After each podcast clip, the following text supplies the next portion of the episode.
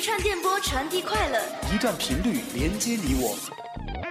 重庆邮电大学阳光校园广播台，我们为你推送潮流音乐，分享美妙旋律；我们为你盘点娱乐八卦，笑谈社会百态；我们为你播报热点信息，放眼校内校外。重庆邮电大学阳光校园广播台，每时每刻与你相伴。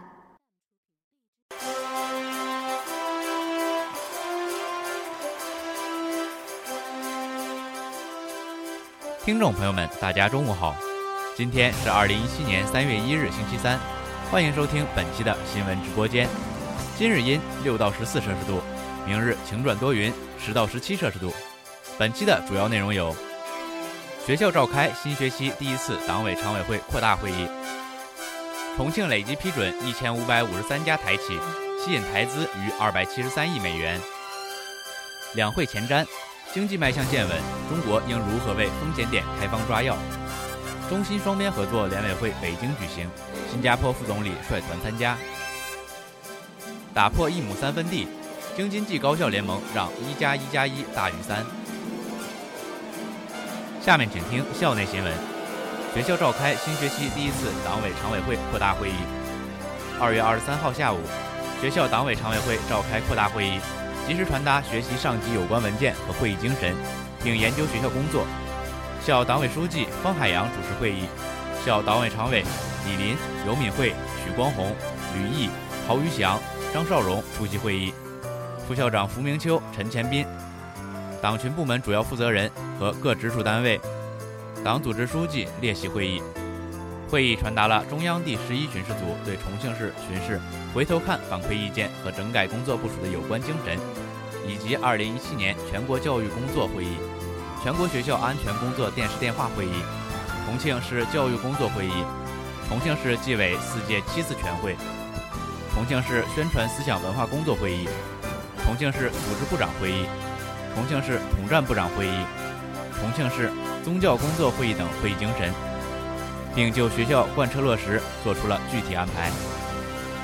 会议还研讨了中共重庆邮电大学委员会常务委员会2016年工作报告、校长工作报告和学校2017年的主要工作。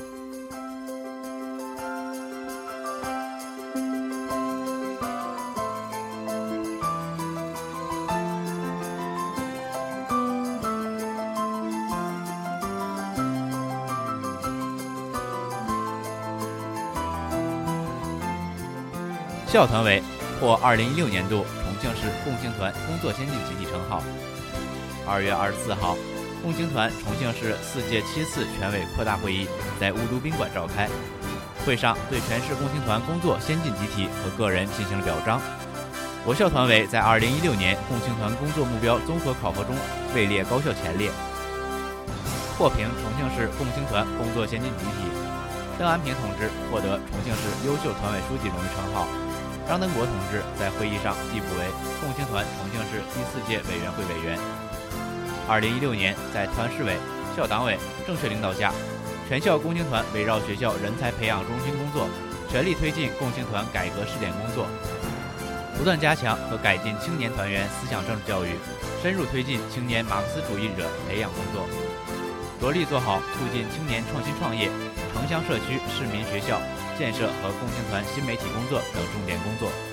切实服务青年学生成长成才，团的建设和各项工作取得了新的显著成效，先后获得全国荣誉或奖项二十项，省市奖项二百一十六项，各级各类新闻媒体报道转载六百七十三余次。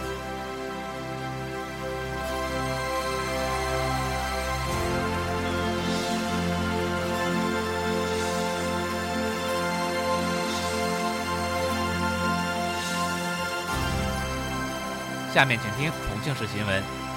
重庆累计批准一千五百五十三家台企，吸引台资逾二百七十三亿美元。中新社重庆二月二十二号电，记者二十二号从重庆市台办获悉，截止二零一六年底，重庆市累计批准台资企业一千五百五十三家，台企累计合同投资二百七十三点七亿美元。随着台商投资大陆向中西部转移。台湾已成为重庆第五大贸易伙伴。重庆与台湾有着深厚的历史渊源。作为大陆中西部唯一的直辖市，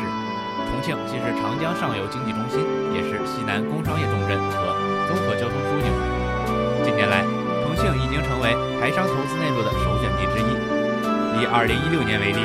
重庆市新增台资企业81家，同比增加58.8%，合同投资3.19亿美元，加百分之六十五点三。重庆市经信委提供的数据显示。与以往投资传统制造业不同的是，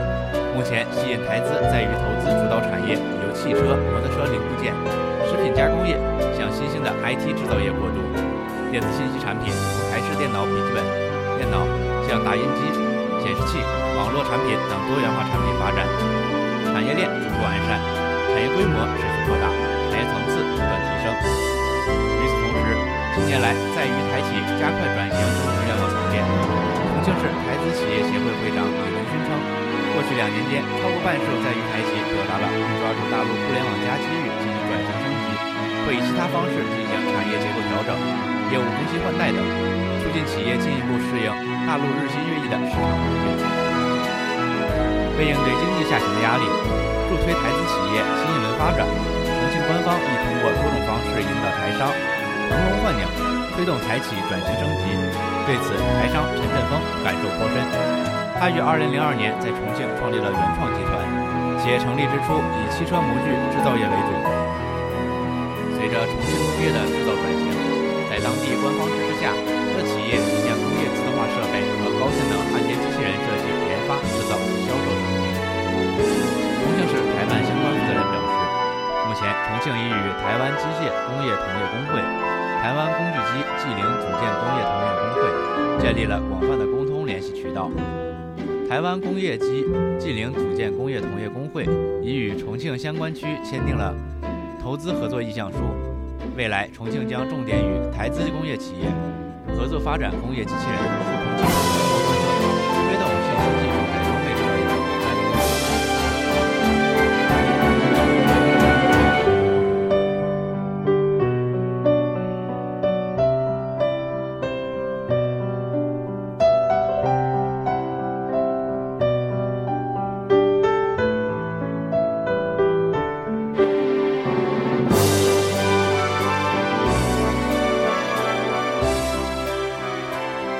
意大利总统马塔雷拉首次访问重庆。中新社重庆二月二十五号电，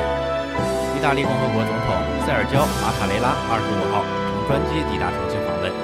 这是马塔雷拉总统首次访渝。马塔雷拉应中国国家主席习近平邀请，于二月二十一号至二月二十六号对中国进行国事访问。重庆是其行程在北京、上海后的第三站，随后将赴西安。意大利政府代表团成员由外交与国际合作部部长。基层设施与交通部部长、意大利驻华大使等四十多人组成。这是马塔雷拉作为意大利共和国总统首次访华，也是首次到访重庆。代表团一行于中午乘专机抵达重庆，随后参观了意大利驻渝总领馆、两江新区寸滩港、重庆市规划展览馆等。期间，马塔雷拉总统一行参观访问了重庆市人民小学，与师生展开交流。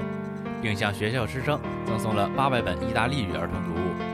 重庆市人民小学校长杨浪浪代表全体师生向马塔雷拉回赠了由学生自己设计制作的彩绘美术作品《马》。活动中，人民小学的学生代表用意大利语向来宾贵宾问好，并用意大利语演唱歌曲和朗诵意大利著名儿童文学家贾尼·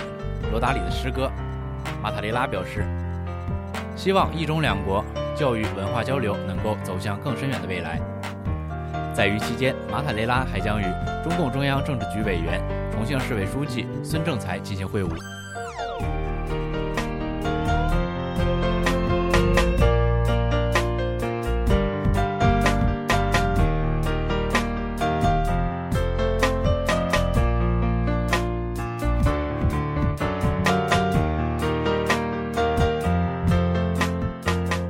下面请听国内新闻：两会前瞻，经济脉象见稳，中国如何为风险点开方抓药？中新社北京二十二十五号电，对于一国经济来说，风险积累犹如慢性疾病，伤身费神。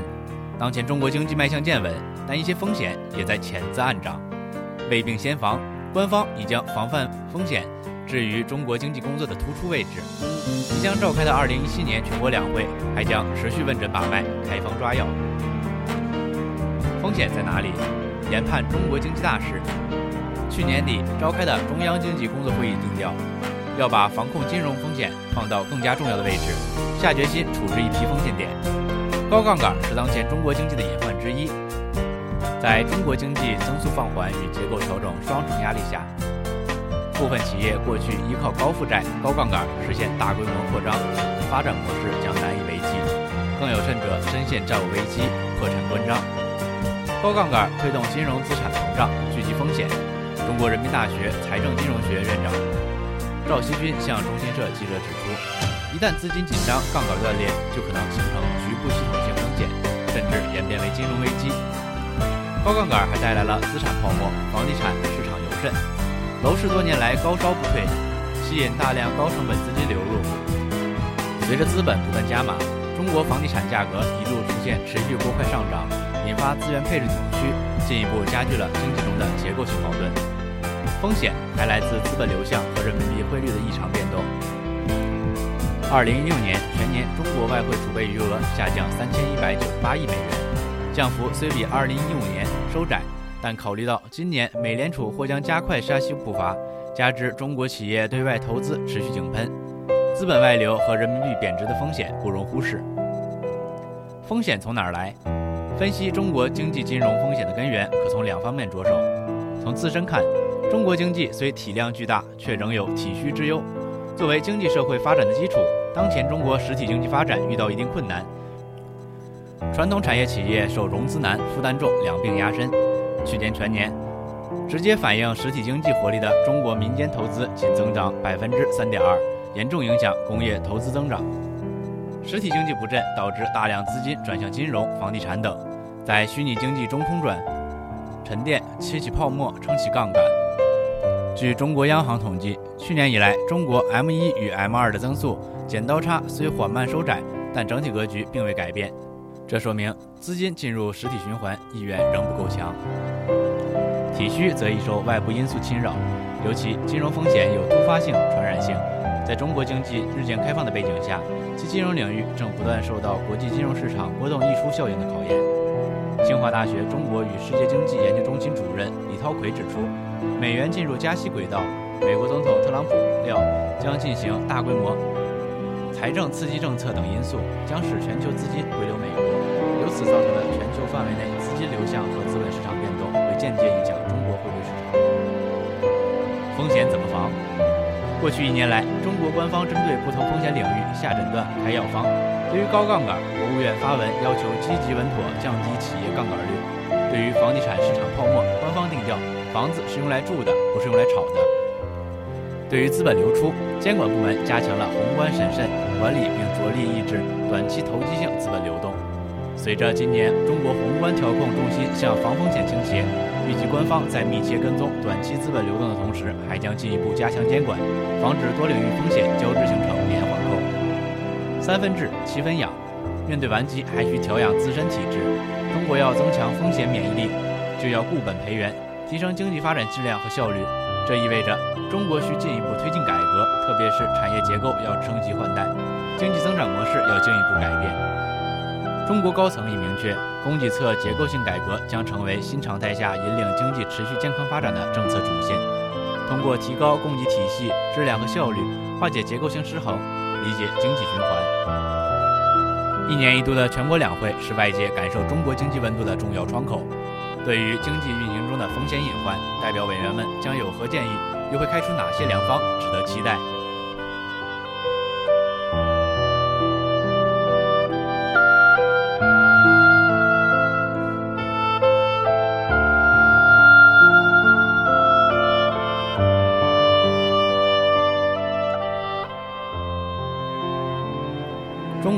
发绿卡增加，美媒外国人仍难拿卡。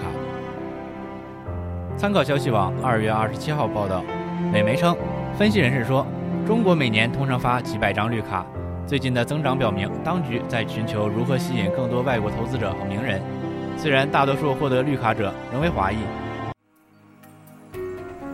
现在是北京时间正午十二点整，您收听到的是重庆邮电大学阳光校园广播台。据美国《纽约时报》二月二十四号报道，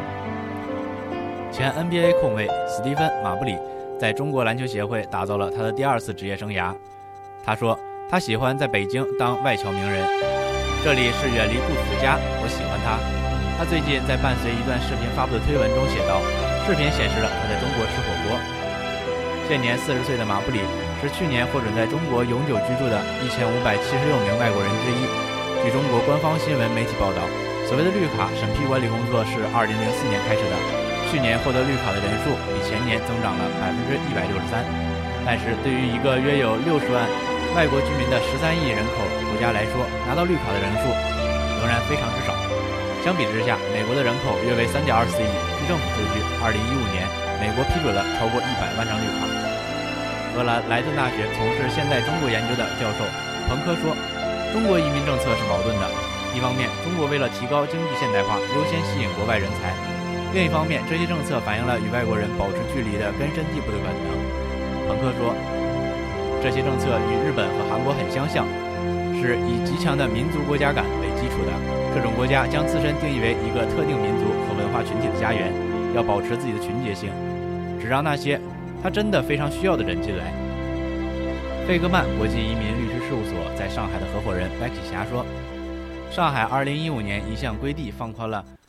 当地居住外国公民获得绿卡的资格标准，虽然申请人仍必须拿出已在上海居住的四年的证明，并且有高于六十万人民币的年薪。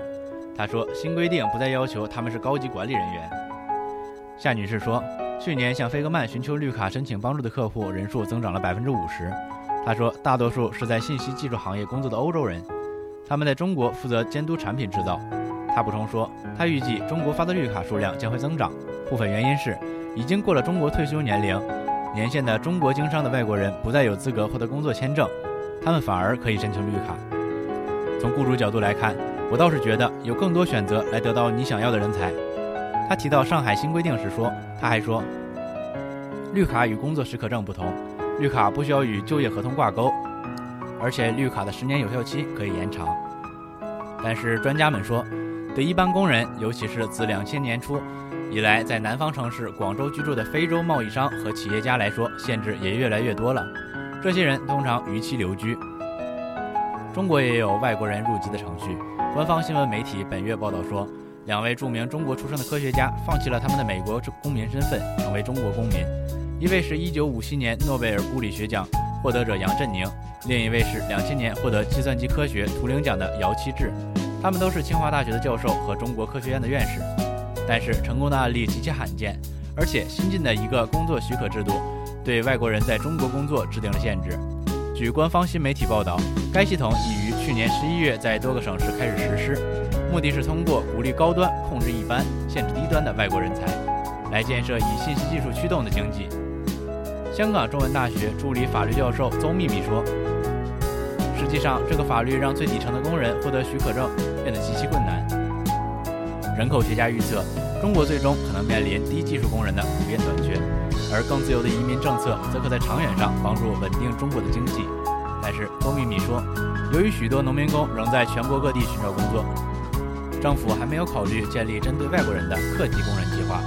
邹秘密说。中国可以最终通过提高生育率，或提高退休年龄，或通过投资自动化来解决劳动力短缺的问题。他补充说，一些这方面的投资已经开始。中国公司正在将一些低技能生产外包给亚洲其他国家，但有些工作显然不能外包，比如家政工作。他在一封电子邮件中写道：“一封电子邮件中写道。”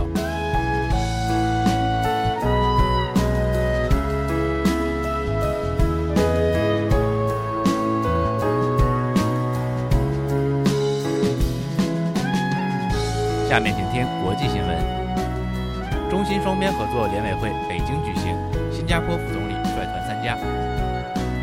在诸多关于新加坡和中国关系陷入低谷的猜测中，备受关注的高层合作会议终于在北京召开。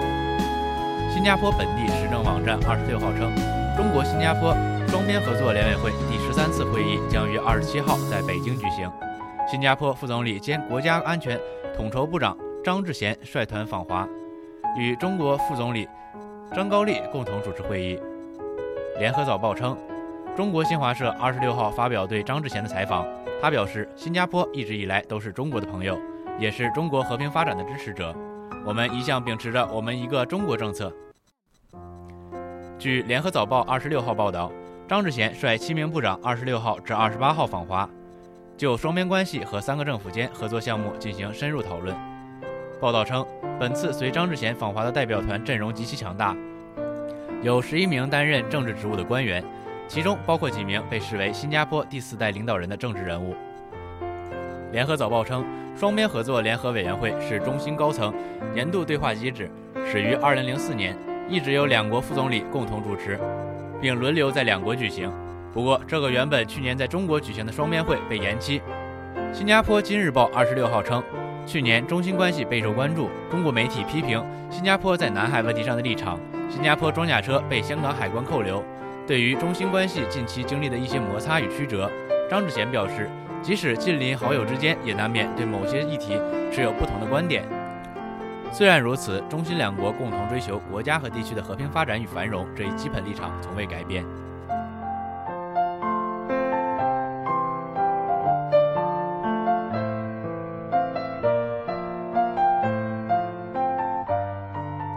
法媒：清洁热源在中国兴起，中石化开发巨大地热能源。法新社二月二十六号报道。国营能源巨头中石化已在全中国勘探数百口没有发现异地油的钻井，但这正是关键所在。尽管没有找到黑金，但近一英里深的钻井正为当地住宅提供清洁热源。中国三分之二的电力来自热燃煤电厂，但在人口达到四十万的河北省雄县，几乎所有住宅都由这些深达一千五百米的钻井供热。在当地的一处新楼房内，六十岁的退休人员李福增。正看到他的孙女光脚跳来跳去，完全不受室外严寒的影响。这种地暖有着梦幻般的功效。李说，此时房内温度高达二十八摄氏度。专家表示，中国拥有巨大的地热储能，但大部分并未开发，在能源消耗中的占比低于百分之零点五。由于近年来受困于石油价格大跌和中国经济放缓，中石化似乎正进一步向包括太阳能、风能以及地热等在内的可再生能源进行投资。目前，该公司已在中国十六省份拥有地热设施，不但使其能为四千余平方米的住宅和厂房供热，还能减排二氧化碳约三百万吨。对受到严重污染困扰的中国华北地区而言，该项目潜在好处是将大幅降低当地空气的污染程度。按中石化的说法，雄县已通过淘汰中国广泛使用的燃煤供热系统而成为中国首个无烟城。尽管与太阳能或风能相比，地热能源的成本仍然很高，但中石化仍计划在2020年前发展二十个此类的无烟城，这与中国计划大幅度降低空气污染和发展清洁能源的目标基本一致。有关目标包括使地热资源增至目前的十倍，将地热发电装机容量扩大到五百三十兆瓦，地热供暖面积增至目前的三倍。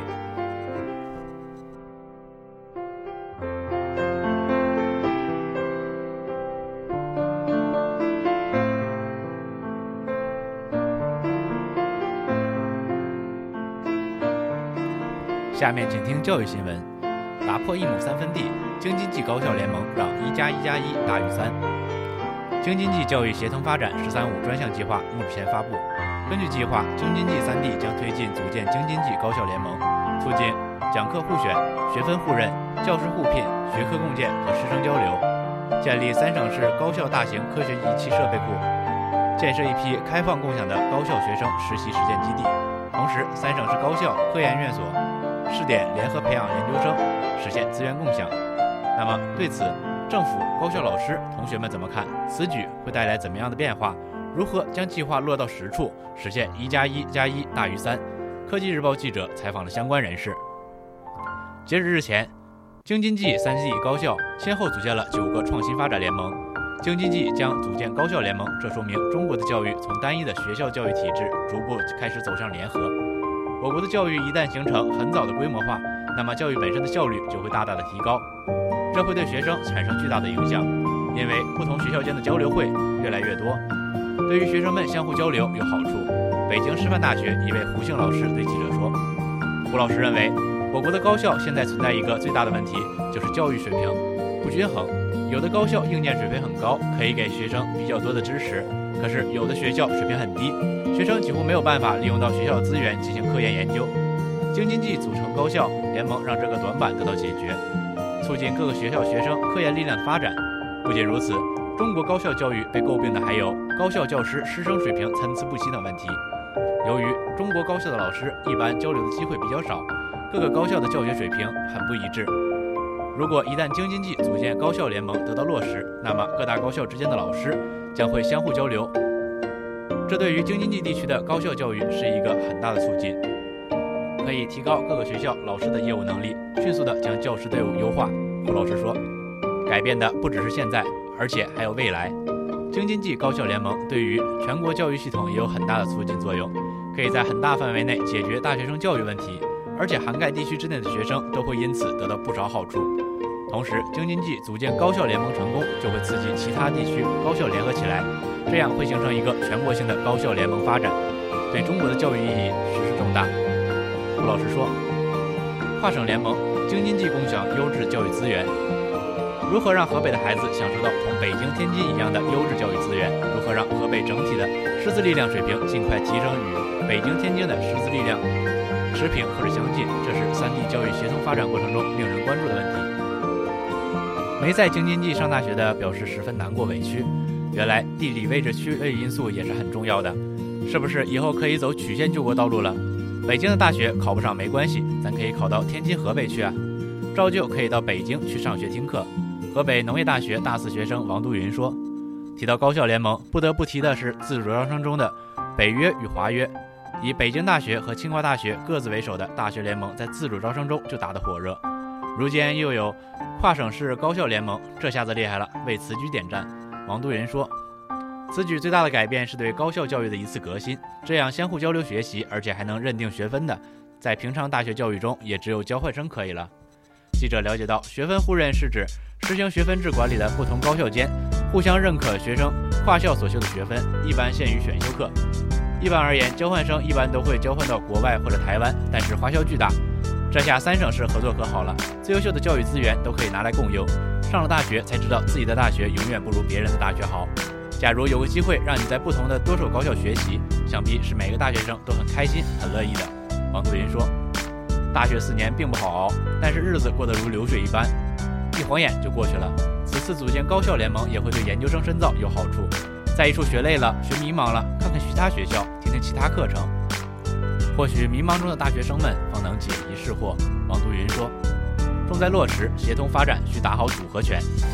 如果说京津冀的教育协同发展是一块实验田的话，那么实验田就一定离不开体制机制的创新，打破一亩三分地的限制，从国家层面建立起三地统一的管理体制、监督评价体制。对此，河北经贸大学党委书记董兆伟认为，一方面要加强顶层设计，一方面关键要看落实。”对此，教育部发展规划司副司长郭春明认为，需要扎实推进教育专项规划工作，有序推进北京教育资源的疏解，发挥教育系统专家学者优势，对前瞻性问题布局调整，通过完善工作机制，协调解决跨区域重大事项，以此形成工作合力。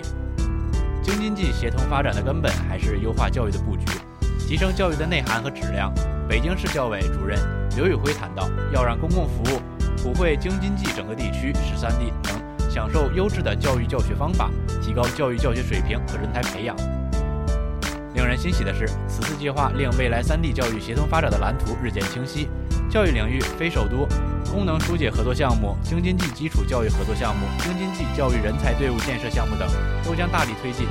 三省市将共同探索完善高校搬迁、建立分校、合作办学等机制，加强疏解承接的教育合作。研究提出疏解学校新校区建设及运行资金、建设用地、教师工作生活、学生学籍等方面政策保障机制。北京市教委委员张永凯介绍，